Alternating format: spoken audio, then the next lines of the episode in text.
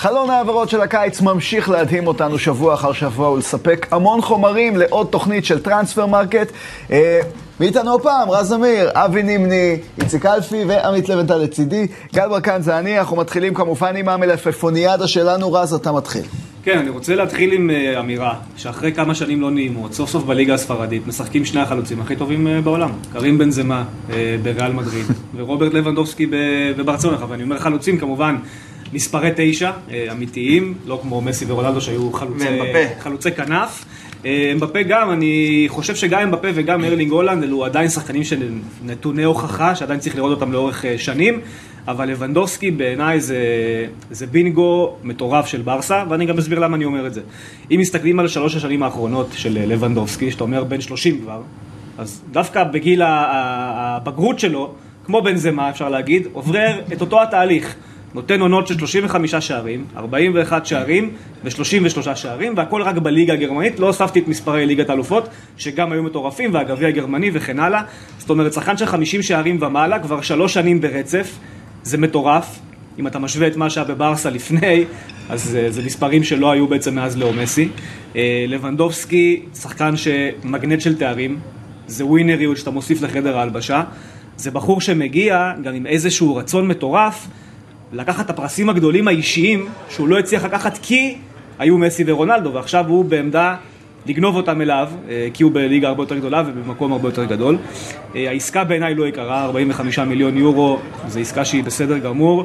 אה, בעולם שבו הכסף הוא לא באמת רלוונטי, כי אתה מוכר את הזכויות שידור שלך לעוד 20 שנה, ואז יש לך כסף. לא, זה מספר נמוך. כן, זה מספר נמוך, אבל עבור ברסה זה מספר שגם אין לה, אבל היא מצליחה איכשהו כן לשחק עם המספרים בשביל שיהיה לה. אני מאוד אוהב את ההחתמה הזו, אני חושב שבן זמה ולבנדובסקי זה, זה מחזיר לך את ההילה הזו של הקלאסיקו ומרים לך את הקרן של הליגה הספרדית, וברסה עושה דברים בשביל הטווח המיידי. וכשרונלדו הגיע לפני 12 שנה לריאל מדריד, אז הם בנו עשור קדימה.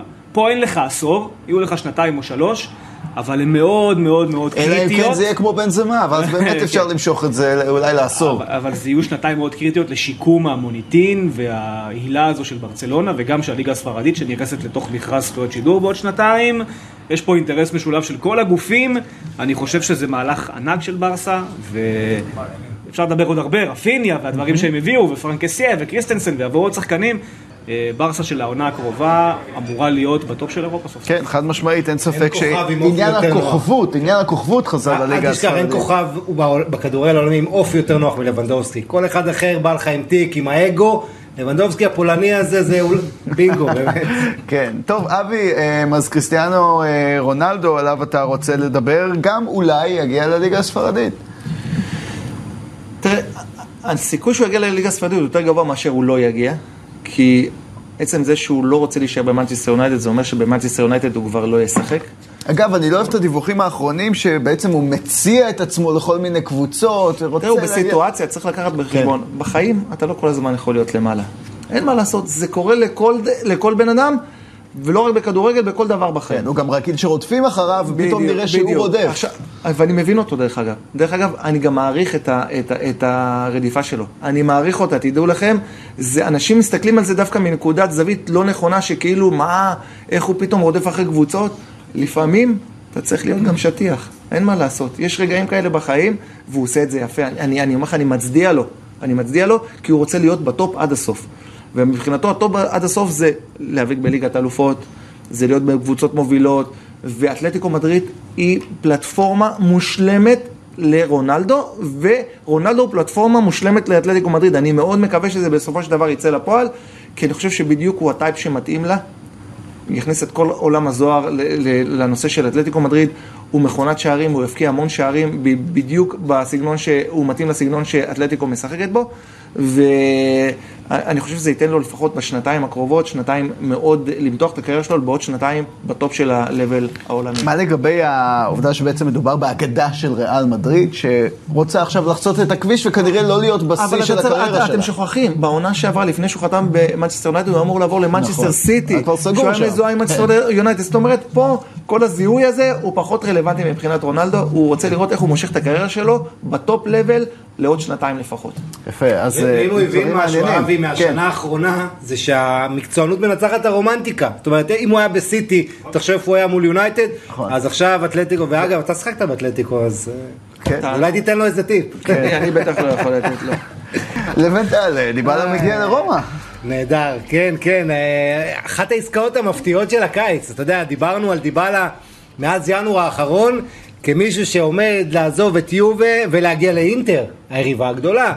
וחיכינו לזה. אינטר יש לה, היא מביאה את לוקאקו, יש לה את הצרות הכלכליות, עדיין הרבה חשבו שזה יקרה, אבל רומא יש לה את הבעלים, פרידקין, המאוד שאפתן, יש את מוריניו על הקווים, ופתאום באמת מעבר המאוד מאוד מפתיע, כמובן שכבר נסגר והכל, דיבלה מגיע לרומא, ואתה יודע, פעם אחרונה שלרומא היה שחקן בסגנון של דיבלה, קראו לו פרנצ'סקו טוטי. אז מה שמעניין במובן הזה, דיבלה ילבש את המספר 21, המספר הקודם שלו ביובה והמספר שלו עד היום בארגנטינה, שם יש את מסי כעשר, והוא ילבש, כן, ברומא הוא לא ייקח את העשר של טוטי, הוא יישאר עם 21, ומה שמעניין פה, יש פה בעצם שני גורמים שמחפשים לחזור לתלם, לעלות לט- לטופ. אחד זה דיבלה, שבעצם מאז שרונלדו הגיע ליובה ב-2018, דיבלה ירד, גם במספרים, גם באיכות, גם פציעות. אנחנו מדברים פה על שחקן שהיה שחקן העונה באיטליה, אבל אתה יודע, איפה ראו אותו לפני כמה שנים בתור היורש של מסי, והחוסר עקביות הזאת שביובה אומרים לו, אנחנו לא בונים עליך בתור הכוכב, אם אתה רוצה להישאר פה אתה תהיה כינור שני לבלחוביץ' ולקיאזה ולכל הכוכבים האחרים, אז גם הוא צריך להעלות את קרנו חזרה. אה, אל תשכח מוריניו, שנ- בשנים האחרונות קצת ביקורת על מוריניו ושחקני התקפה תחתיו, שמוריניו מאוד לא אוהב את הדיבורים האלה, אבל יש לך פתאום את דיבלה, ויש לך את תמי אברהם וזניולו, אם זניולו באמת נשאר ולא עובר ליובה, לרומא יש פתאום שאיפות מאוד גדולות.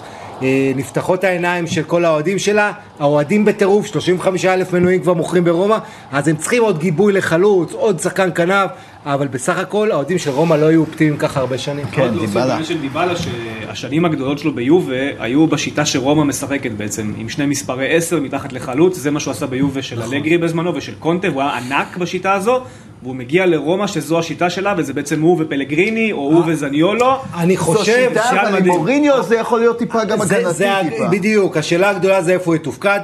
אני חושב שפלגריני ירד אחורה לקישור המרכזי, קבוע. המשיכו עם שני שחקנים אחורים, פלגריני ודיבלה אחד עד השני, וזה וזה אמור... כן, אבל יש לך את מחיטריה. קיצר, יש פה הרבה אופציות. מחיטריה. אבל הרבה הרבה ציפייה נכון, ותקווה ל- ו- וגם תלוי-. לא, מחיטרן באינטר. היה לו ברומא. נכון, סליחה, נכון, אבל זניולו, סליחה, זניולו. אם זניולו להיות נשאר, שזניולו לא יישאר. סליחה, אם זניולו נשאר, אז יש לך בעיה פה, כי, אה, זאת אומרת, יש לך הרבה שחקנים, זו בעיה טובה, אבל אני לא- עדיין לא בטוח שזניולו יישאר.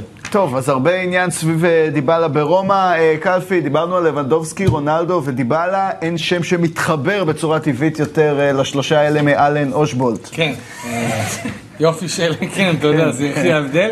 אבל המלפון שלי זה אלן אושבולט, הפועל תל אביב עשתה בשכל שהצליחה לסיים את כל הסאגה הזאת, רכשה את השחקן הזה ב-200 אלף יורו, סיימה לעצמה את הסאגה הזאת סביב חיפוש חלוץ, כי חיפשו, חיפשו, כל הקיץ חיפשו. וגם היה ברור שהוא לא יישאר. בהפועל חיפה כבר היה כמה ברור חודשים. שהוא לא יישאר בהפועל חיפה, רצה מאוד לעשות את הקפיצה הזאת למועדון יותר גדול, עם קהל גדול, עם אווירה, וזה משהו שבהחלט בא לידי ביטוי בסופו של דבר, ואושבולד בהפועל תל אביב. לדעתי, שחקן מצוין, רכש נהדר להפועל תל אביב. נצטרך לראות איך קובי רפואה יצליח לשלב אותו בתוך המערך הזה, כי בונים עליו בתור חלוץ תשע. יכול מאוד להיות שגם ינסו לשחק איתו בתור חלוץ שני, אה, אבל אה, אושבולד בגדול, אחד השחקנים הזרים הטובים בליגת העל בעונה שעברה, דו ספרתי בליגת העל, אני חושב שהוא יכול לעשות את הקפיצה בהפועל תל אביב, והחיבור הזה יכול להיות חיבור מצוין, שאולי. ישפר את החלק ההתקפי של הפועל תל אביב, כי זה משהו שבעונה שעברה היה להם לא מעט בעיות. כן, חד משמעית. נראה לי שזו החתמה שעושה טוב לשני הצדדים, אבל עוד ימים אה, יגידו. בינתיים הרכישה של אה, אושבולט מקבעת את מעמדה של הפועל תל אביב במקום השלישי בטבלת אליפות הקיץ שלנו, אבל אה, הנה, שימו לב למה שקורה בפסקה. הפועל באר שבע כובשת את המקום הראשון. לאחר ששילמה 800 אלף אירו על אה, ההחתמה של אה, החלוץ אה, סלמני, במהלך שדוחק את מכבי חיפה אל המקום השני. קריית שמונה, שצירפה השבוע את אופיר בן בנישתי במקום הרביעי, ובני ריינה חמישית עם לא פחות מ-14 החתמות בקיץ הזה. אז זו החמישייה שלנו, אמנם נדמה היה שמאבק ההתחמשות הוא בין מכבי חיפה למכבי תל אביב, אבל לפעמים כששתיים רבות, כמו שראינו זה עתה בטבלת אליפות הקיץ, השלישית, לא ככה. קלפי אלונה ברקת משקיעה יפה אה, בקיץ הזה, ראינו את הסכומים אה, קודם לכן. תעשה לנו קצת סדר על הקיץ של באר שבע, מי הגיע, אה, מי עזב, מי מועמד לעזוב ומי מועמד להגיע. כן, רואים שהפועל באר שבע לא הולכת על מהפכה גדולה. אנחנו ראינו שהגיע תומר חמד, הגיע ממש עכשיו אה, סלימני, שי אליאס הצטרף, סטויאנו, ויש את ההחתמות גם כן של אה, חגני ועיסאווי, שני שחקנים מליגה א' אה, צפון שהגיעו, אבל לא צפויים לקבל יותר מדי מקום. חגני כבר אושר לקבוצה מהליגה הלאומית להפועל רמת השרון. אילי מדמון מגיע בכל תרועה אחרי הקמפיין הנהדר שלו בנבחרת הנוער. הקהל לוחץ מאוד לתת לו כמה שיותר דקות משחק כדי באמת אה, אה, להגשים את החלום הזה, לראות שחקן בית משמעותי נוסף בהפועל באר שבע. אה, אני חושב שבגדול הפועל באר שבע עם סלימני שאנחנו צריכים לראות איך הוא. אה, תומר חמד נתן דקות נהדרות נכון. באלוף האלופים נגד מכבי חיפה, אני חושב שכל אחד הופתע לראות את תומר חמד חד משמעית. בהצגה כזאת. למה הופתע? כי אני, היו, היו הרבה מאוד דיבורים של אוסטרלית, 35 אתה יודע. וצקצקו ודיברו המון, גם הקהל חייב להגיד, בתור אחד שחי את הקבוצה, אה, קהל לא התלהב בהתחלה. וקהל צקצק ואמר עוד שחקן מבוגר בין 34-35 לג- לגבי- יכול להיות שלגבי הגיל הם- הקהל צודק, אבל צריך לקחת בחשבון שבסוף היכולת קובעת. אז זה לא-. זה לא שעכשיו אני מרים את רמת הציפיות לגבי תומר חמד, שהוא הבקיע פה למעלה מ-20 שערים, אבל תומר חמד לדעתי ייתן פה את המנה של לפחות עשרה שערים. עוד מעט, עוד בעונה. מעט נדבר על המערכים האלה. יחד עם זאת, אני חושב שהפועל באר שבע חייבת להביא לפחות אה, זר אחד לכנף ימין ברמה גבוהה, זה מה שמחפשים. אם הפועל באר שבע לא תפגע בשחקן הזה, יהיה לה מאוד מאוד קשה. אני חייב להגיד שעם כל הכבוד וההתלהבות לניצחון באלוף האלופים, שזה היה ניצחון יפה מאוד, עדיין הפועל באר שבע לא ניצחה את מכבי חיפה, סיימה בתיקו אחת. וגם המחצית מחצית הראשונה הראשונה הייתה לא טובה, כן. ככה שאתה יודע, פרופורציות, הפועל באר שבע צריכה להתחזק, אלונה יודעת שהיא צריכה לחזק את הקבוצה, יש עוד מקום לזר שישי שאיתו יחליטו, אה, ינסו לראות אולי ברגע האחרון יביאו שחקן משמעותי שיפול להם ככה בין הידיים, אבל אה, בגדול הפועל באר שבע, בהחלט שאם יש משהו אחד להגיד על הפועל באר שבע, תחת אלניב ברדה, קבוצה עם לב, נשמה, מחויבות. ואגב, סלימני שמגיע להפועל כן. באר שבע, סלמני, אז הוא באמת שחקן שמביא איתו את הדברים האלה.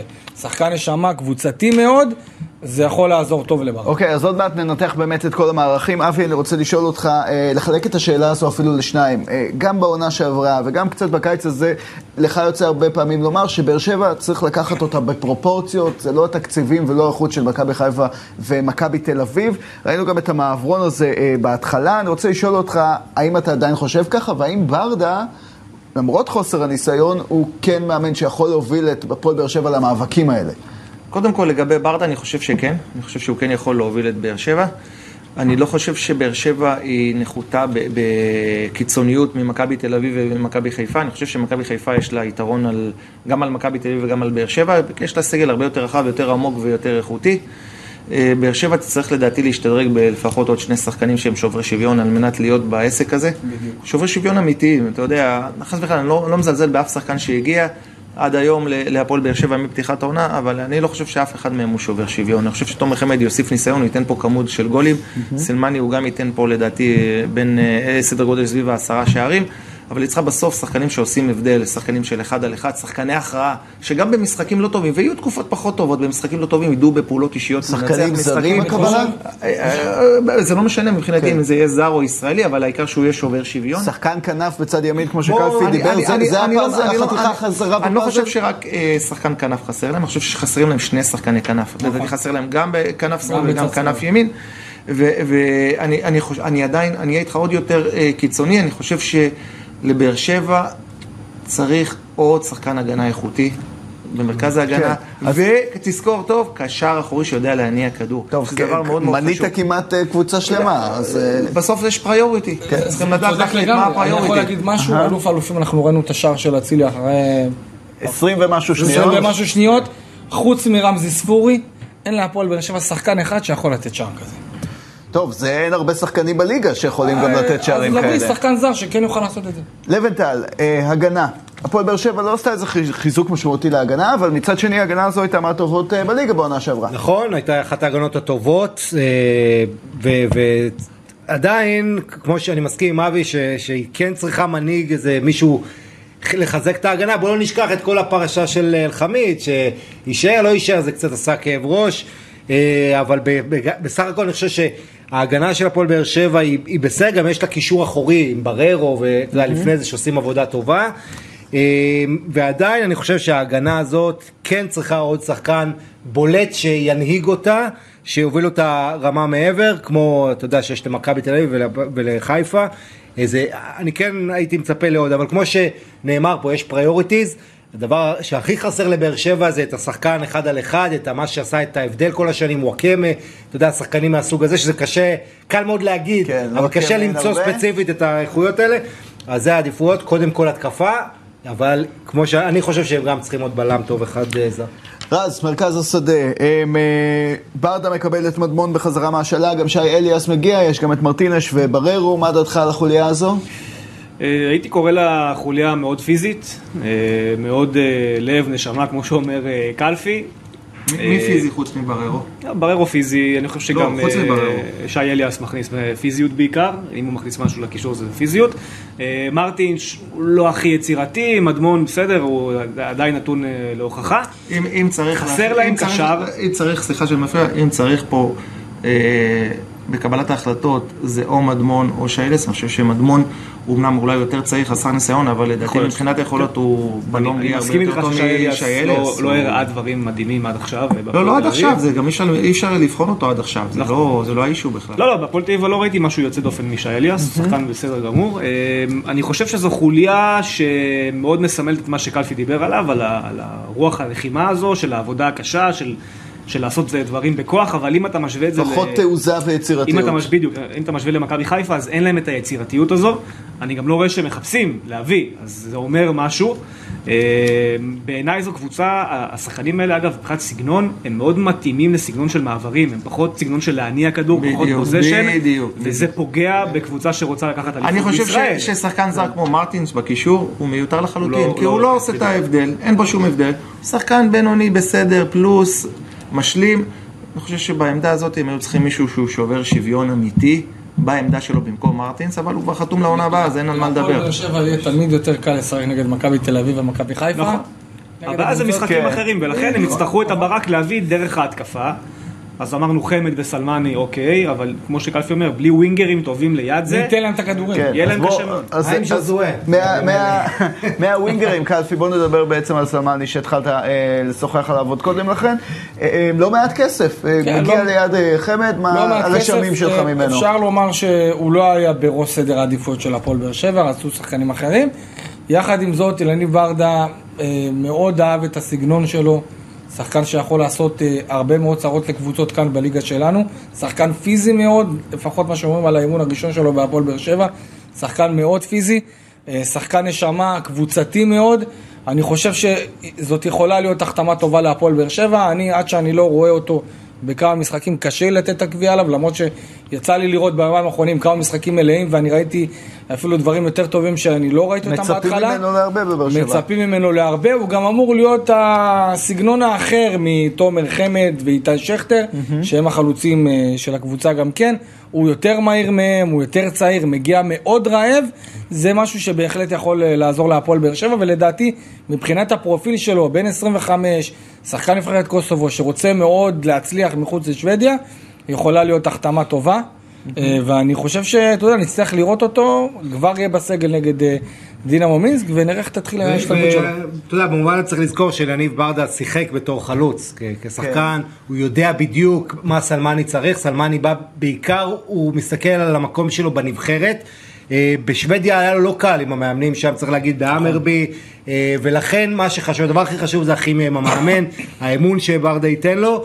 ואתה יודע, יכול להיות שזה יפגע בדקות המשחק של חמד, אבל זה עדיין, אתה מביא אני- שחקן זר, משקיע בו, אתה צריך לתת לו את הבמה. אני חושב שהם בסוף הם ישחקו ביחד, עד ש... ברגע שחמד ייכנס לכושר, אז זהו, אני רוצה גם ביחד. לדבר איתך על הסגל הדי עמוק שיש לברדה אה, בעונה הזו, והיכולת שלו לשחק עם כמה מערכים, אם תוכל לנסות לצייר לנו את ההרכבים של באר שבע לעונה הזו. כן, קודם כל אה, יש את מערך ה-4-3-3 ויש את ה-5-3-2, זה לפחות מה שברדה אוהב אה, ללכת. יש לנו קודם כל את גלאזר שהמשיך את הכושר שלו מגמר הגביע אה, בין הקורות, דדיה אה, או אלחמיד כמגנים אה, ימניים, אלחמיד וויטור בלמים פותחים, אלדר לופס בתור המגן השמאלי, בררו, מרטינש, ספורי, כאשר האופציות האחרות גם כן, אופציות מעולות, גם אליאס, גם אדמון וגם אה, דור מיכה שיכול לשחק איתו גם כן ב, אה, בתור כנף ימין עד שיגיע אה, רכש זר לעמדה הזאת. רוצים מאוד לראות רכש זר, שחקן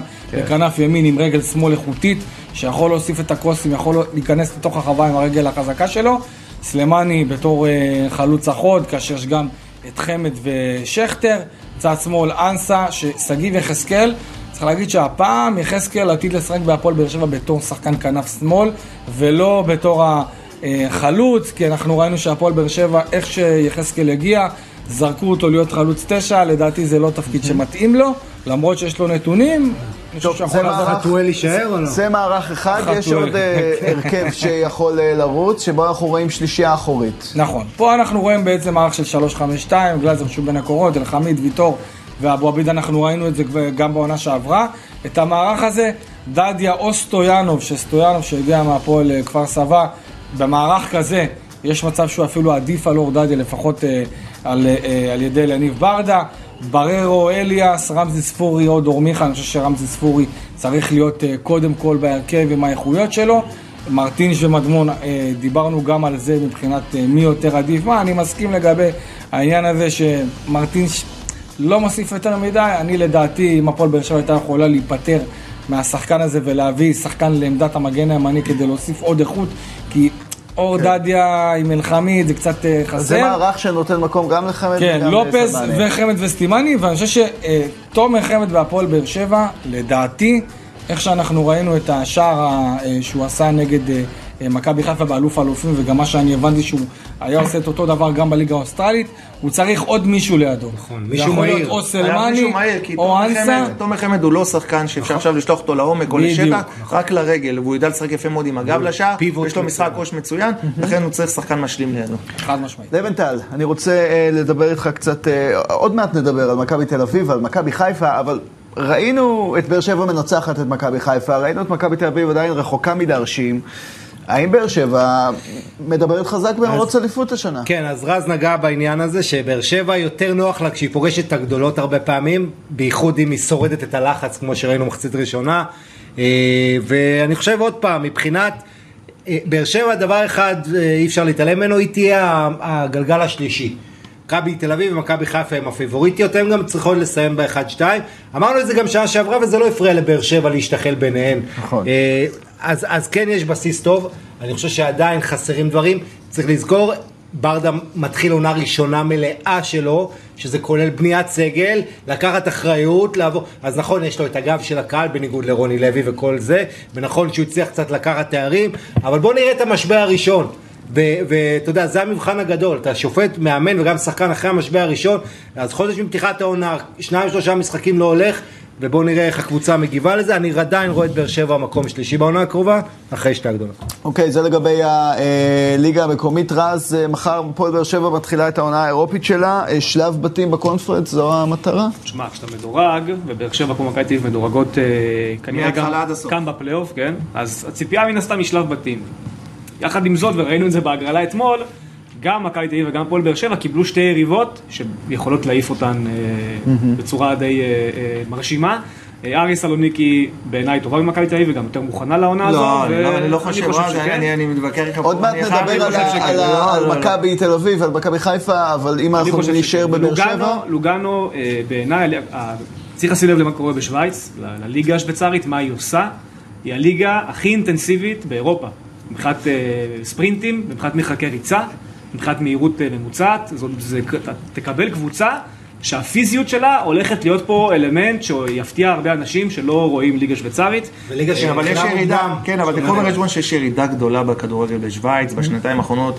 אין שם הרבה כסף, ראינו מה קרה לבאזל, מה קרה אבל ליאנג בויז. פיתוח מאוד טובים. כן, ו- אבל אני חייב. לנגח את רז, אני חושב לנגח. שמכבי תל אביב יותר טובה מאריס, ואני חושב שבאר שבע יותר טובות. באר. שבע שלב בתים בקונפרנס אבי, אתה חושב שזה מה שיקרה? יש לה סיכוי גבוה. רז?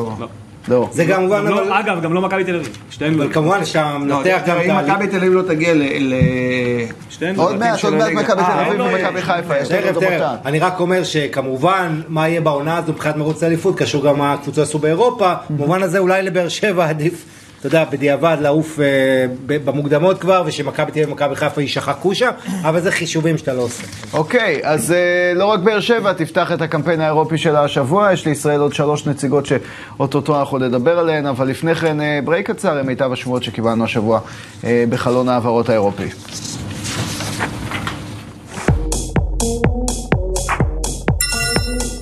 האם הצעד הבא בקריירה של פרדרג רייקוביץ' יהיה בליגה הספרדית? סלטה ויגו ומיורקה מעוניינות בשירותיו של השוער הסרבי, כאשר האדומים כבר הגישו הצעה על סך 2 מיליון אירו. הצרפתים מצידם מעוניינים לקבל למעלה מ-4 מיליון אירו, ומי שמצפה למעבר האפשרי היא מכבי תל אביב, שמחזיקה באחוזים ממכירה עתידית של רייקו. בקיץ שעבר היא גנבה אותו לברצלונה מתחת לאף, אבל הקיץ מחפש את פריס סן ג'רמן בית חדש עבור ויינלדום. שכרו הגבוה, כתשעה מיליון אירו נטו, עשוי להקשות על המעבר, ושתי איטלקיות הוזכרו כמועמדות לקלוט אותו, מילאן ורומא. אינטר הייתה בטוחה שאחד הבלמים המצטיינים בליגה האיטלקית, גלייסון ברמר של טורינו, הצטרף לשורותיה, אבל מכירתו של דה ליכט לביירן מינכן הכניסה את יובנטוס לעניינים, כשהגברת הזקנה הגישה הצעה גבוהה יותר לרכישת הברזילאי, ותחזק בעזרתו את מרכז ההגנה שלה לעונה הבאה. בלם נוסף שנמצא בין שתי קבוצות הוא ז'ול קונדה, עליו הגישה צ'לסי הצעה של 50 מיליון אירו עם בונוסים בגובה של 5 מיליון נוספים. בברצלונה מבקשים מסביליה ומהשחקן שסיכם את תנאיו לארבע שנים להמתין עד שיוכלו להעמיד הצעה שתתחרה בזו של הבלוז. ומי שחיפש כל הקיץ קבוצה בספרד הוא אדינסון קוואני, ועל פי הדיווחים נראה שהוא מצא. ויה ריאל סיכמה עם האורוגוואי את תנאי חוזהו לעונה הבאה, והוא צפוי להיות שדרוג משמעותי לחוד של הצוללת הצהובה, גם בגיל 35.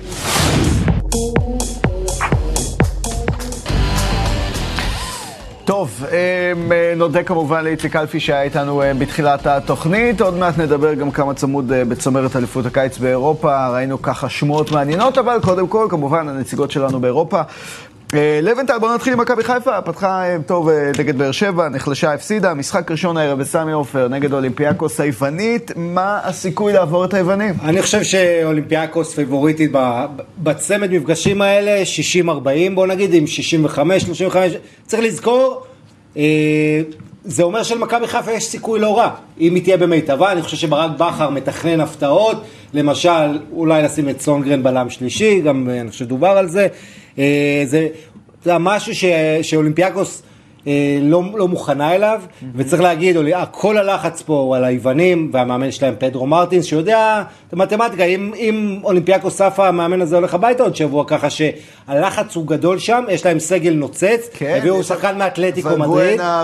ורסליקו, נכון, ו- ומרכז שדה מאוד פיזי, שחקנים נהדרים, עדיין מכבי חיפה, מה עם יש לה- אלערבי? עדיין שם? אלערבי בחוץ? כן, כן, הוא בחוד, יש גם את ולבואנה, יש שחקנים נהדרים, אבל... כל השחקנים הם שחקנים כבר מעבר לשיא. אבל הם שחקנים א'. מעבר לשיא, וב' אם אתה מדבר על יצירתיות, מכבי חיפה, כל השחקנים המבוגרים, תיקח בחשבון שלוקח להם זמן עד שהם נכון, נכנסים לכושר מכבי חיפה. צריכה לפתוח כמו שהיא פתחה מול הפועל באר שבע, פשוט להיות יותר חדה, וכמובן שרי, אני מצפה ממנו להתעלות פה, להיות הכוכב במשחק הזה. כן, אנחנו אה, רואים גם שפיירו צפוי לפתוח על הספסל, מעניין גם לראות איך הוא מתאקלם. אני, אה, אני דווקא הייתי, אני לא הייתי שם את פיירו בספסל, אני חושב שכל הביקורות על פיירו הן הזויות. כי הבחור הזה שיחק, נכנס כמחליף במשחק נגד הפועל באר שבע, ו- ואני רואה איך חותכים אותו אני ימינה חושב שזה שמאלה. לא היכולת כמו הגישה, קצת כזאת... כן, אבל אה, הבחור הזה צריך להתרגל פה למזג האוויר חם, ללחות אחרת. הוא רק עכשיו הגיע, הוא הגיע גם ככה באמצע מחנה אימונים של מכבי חיפה. לבוא עכשיו ולנתח אותו, ושהוא כישלון, זה, זה נשמע לי... לא כישלון, הזוי, אבל זה נשמע לי הזוי לחלוטין. קצת לבוא רעב, אספר לך קצת סיפור. זה. נשמע, לי הזוי לחלוטין, ואני אני חושב, ש, אני חושב שהוא חלוץ טוב. אני חושב שבליגה הזאת, בליגה הישראלית, הוא ייתן פה את ה-15 גולים שלו, וצריך סבלנות, ולתת לו להיכנס פה לעניינים, ולהבין את השחקנים, ואת התיאום, את השחקנים שמסביבו. זה, זה תהליך שייקח קצת זמן, ומי שאין לו את הזמן, אז המקום שלו בכדורגל.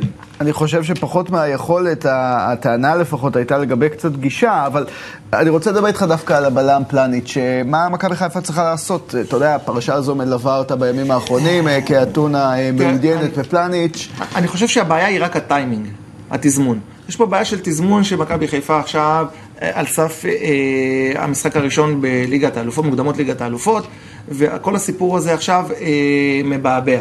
וזה גורם לחוסר שקט ולכל מיני אה, דברים בתקשורת ש... מה- מה אפשר לעשות? בדיוק, אחרי שהם גרוע, הכי- הם הכי סגרו את הסגל. אה, בדיוק. אני, אני חושב ש... אני, אם אני מכבי חיפה, אני מוותר על פלניץ'. מוותר על פלניץ', כי שחקן שלא רוצה להישאר, אני לא משאיר אותו. כי הראש שלו...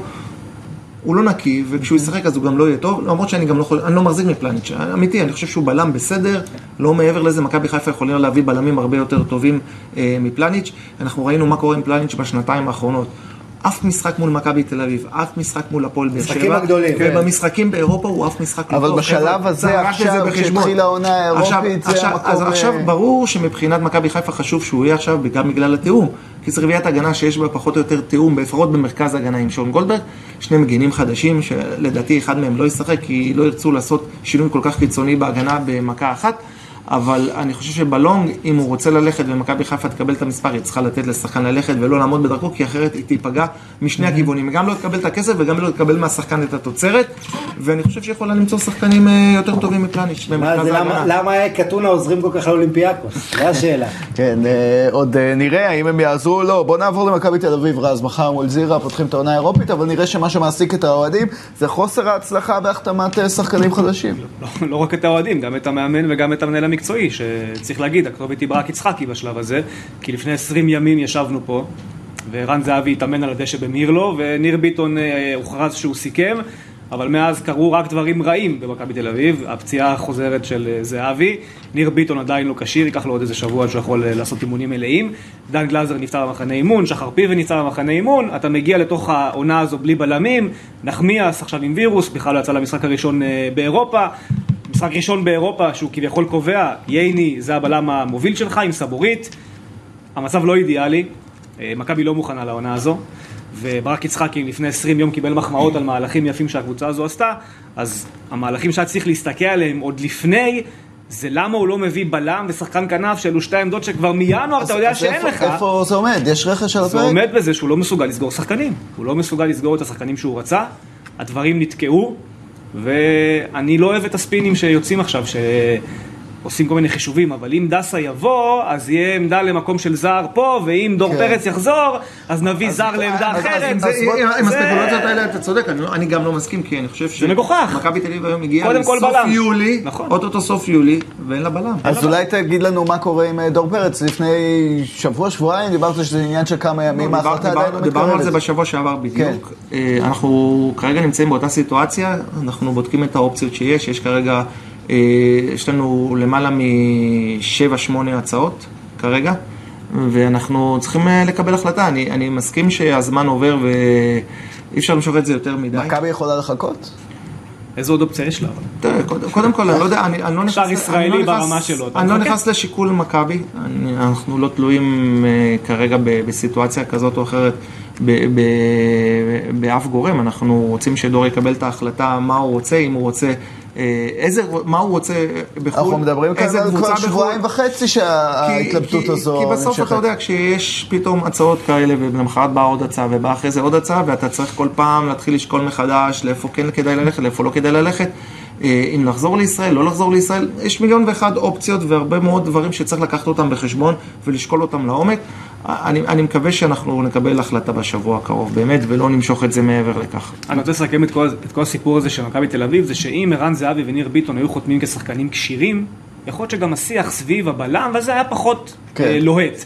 לא, אבל כשאתה מגיע... הבלם- נושא הבלם הוא לא קשור עכשיו נכון, לזה, אבל הבלם עזב. מכבי תל אביב הייתה הבעיה הכי גדולה בעונה שעברה זה חוליית ההגנה, ומין היה מתבקש שבלם יגיע... כן. אני יכול להגיד לך שמחודש אפריל, מכבי יודעת שז'וזואסה לא יהיה שחקן שלה בעונה הבאה. היא החליטה שהוא לא ימשיך. זאת אומרת שמאפריל, אנחנו כבר ארבעה חודשים מלאים כמעט, היה לך את הזמן להביא בלם.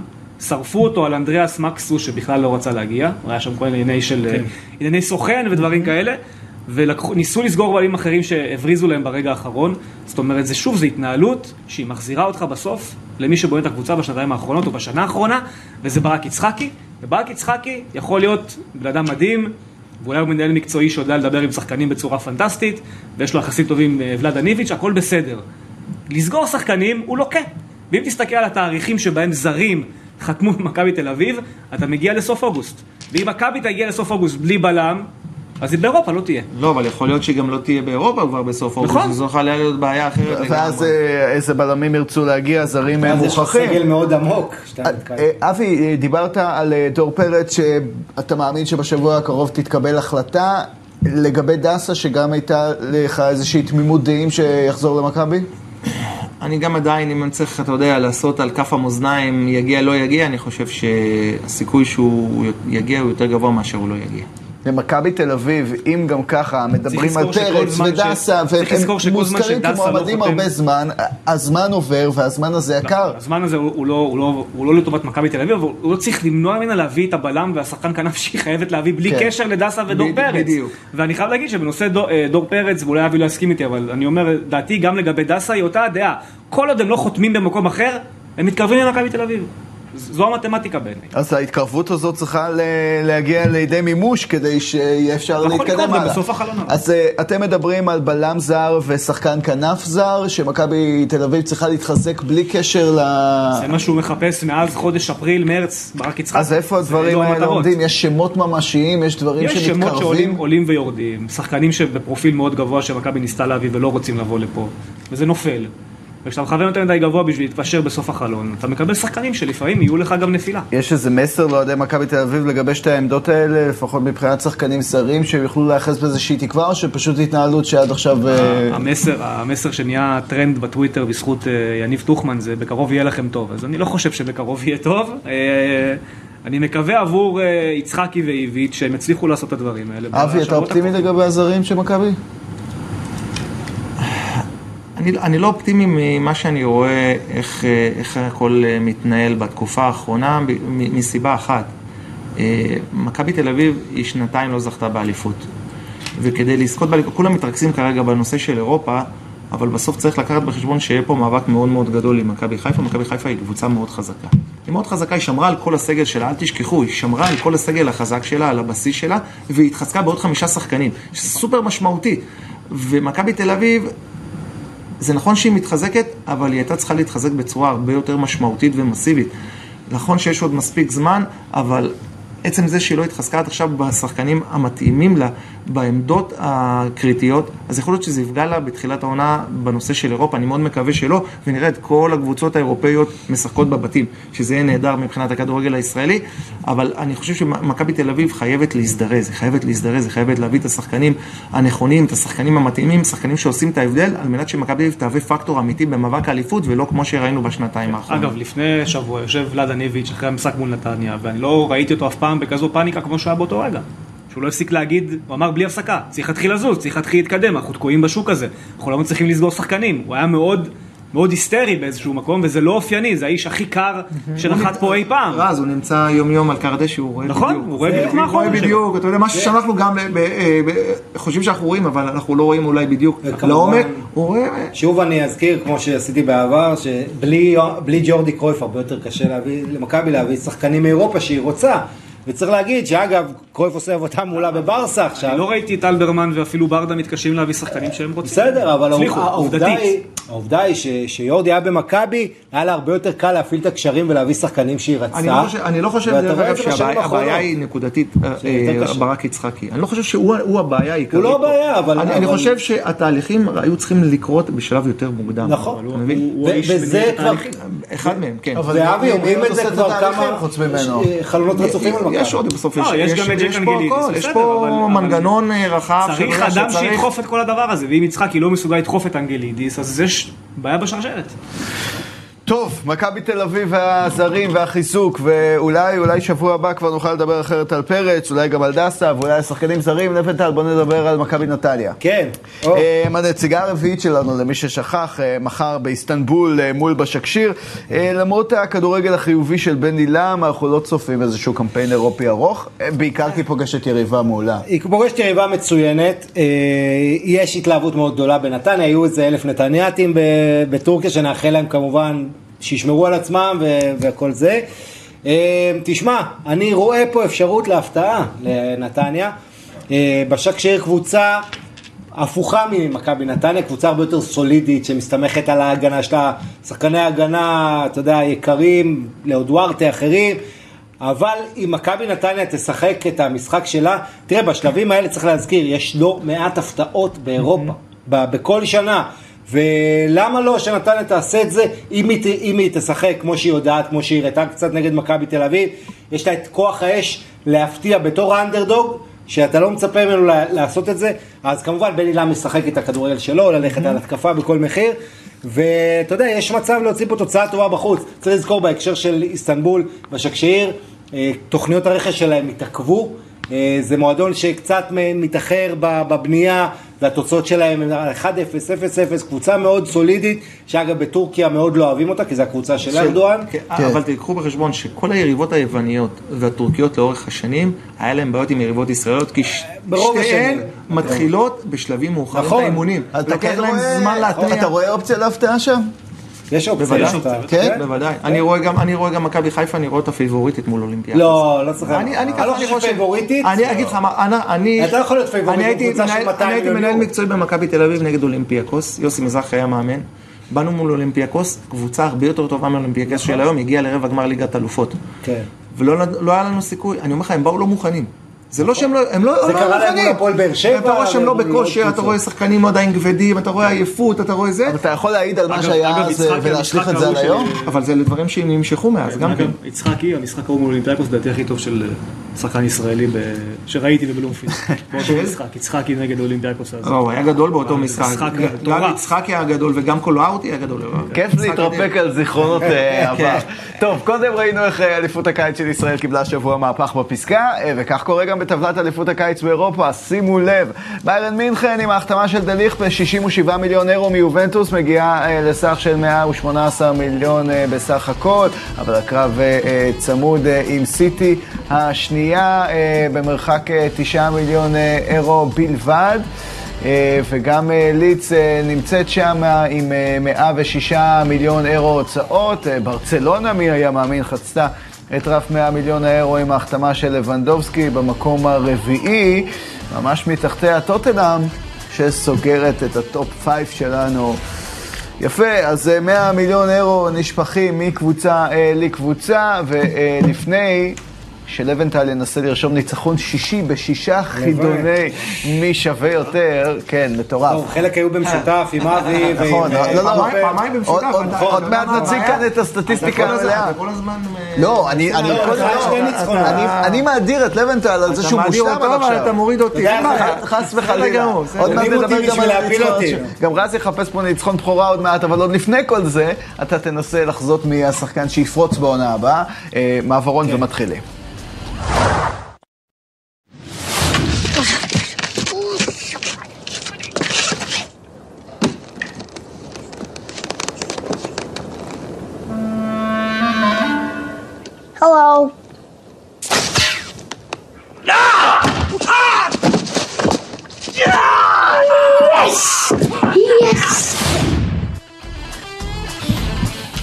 הפריצה הזו קצת אה, פחות כן. הצליחה, האם הפריצה שלך תצליח יותר? תצליח מאוד, אבל השאלה היא אם זה יקרה כבר בעונה הקרובה, ואני מאמין שכן, אני מדבר פה על שחקן שלקהל הישראלי יצא לראות הקיץ באליפות אירופה עד גיל 17. אה, צרפת זכתה בתואר כאן בנתניה, בטורניר שנערך, והכוכב מלך השערים של צרפת, קוראים לו מטיס טל. שחקן שגדל ברן, בין ש... בגיל 16 ו... ו-110 ימים הוא כבר שיחק ברן בליגה הצרפתית, ושבר את השיא של קמבינגה, כשחקן הכי צעיר של רן. אנחנו, אה, מתי סטל, חלוץ עם אה, פרו, פרוספקט ענק, בן 17, עומד לעבור לביירן מינכן, שרודפת אחריו כבר חודש, אה, כבר שלחה הצעה, אתה יודע, חזרה, איזו הצעה שלישית עכשיו, הוא יגיע לביירן מינכן, הוא רוצה לשחק בביירן מינכן. אה, ושים לב את המועדונים הצרפתיים, אתה יודע, אנחנו מדברים על ליל ועל פריז, אה, בוא תיקח את רן, רן הוציאה את אוסמן דמבלה, את אה, אדוארדו קמבינגה, וג'רמי דוקו, יש שם עוד שחקנים אדירים שיצאו מהמועדון הזה, אז הנה, קבל את השם הזה, מטיסטל, קש... אה, חלוץ עתיד ענק, ובקיץ שביירן אה, משחררת את לבנדובסקי, עדיין לא מביאה לו תחליף, ואחרי שנים אחרונות שאתה רואה ילדים בני 17 מקבלים צ'אנס בגרמניה, אה, פלוריאן וירץ, כמובן מוסיאלה בביירן ואח- ואחרים, אז הילד הזה, אני מצפה שכבר בעונה הקרובה נראה אותו מקבל צ'אנסים, בטח ביירן שנותנת הרבה משחקים בשליטה מוחלטת. מתי סטל, תזכרו את השם הזה, הולך להיות אחד החלוצים הגדולים של הדור הבא. יפה, מתי סטל, זכרו את השם, ועכשיו, מי שווה יותר לבנטל עם חמישה ניצחונות עד עכשיו? אבי, זו הזדמנות שלך לרשום ניצחון שלישי, שזה מכובד מאוד, וגם נזכיר שקופר לא כאן, אז תוכל אפילו אה, אה, ככה אה, להשאיר אותו מאחור, אז הזדמנות לניצחון בכורה. אה, אז אה, יאללה, בואו נתחיל, קאי אברץ, 70 מיליון אירו, לבנטל תתחיל אתה, אה, ג'יידון סנצ'ו. יותר. יותר, יותר. יותר, אבי. פחות. אוקיי. יותר, 75 מיליון אירו אה, סנצ'ו, אה, ואנחנו מתקדמים אל הדו-קרב הבא, מי שווה יותר? אשרף חכימי עם 65 מיליון אירו, אבי האם פרנקי דיונג שווה פחות או יותר? יותר. יותר. רז. יותר. יותר. שלושתכם אומרים יותר, שלושתכם? טועים. טועים. 60 מיליון אירו, פרנקי דיונג. מתקדמים הלאה אל אה, רודריגו ששווה 60 מיליון אירו, ז'או קאנסלו לבנטל שווה פחות או יותר? יותר. יותר. רז. פחות.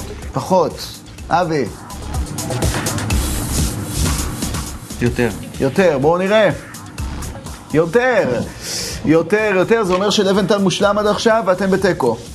כן. נכון? זה המצב, יפה. היה לי טעות אחת, שתיים, אחד. אה, מה? שתיים, אחד, כן. אבל טעיתם ביחד, אז אתה כן, בסדר.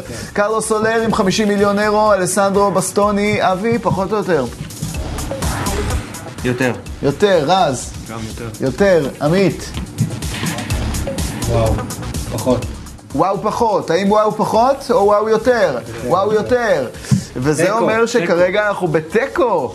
אנחנו מתקרבים אל הדו-קרב הבא, שלמעשה יכריע את הניצחון כאן. דוד אלבה של ריאל מדריד, 55 מיליון אירו.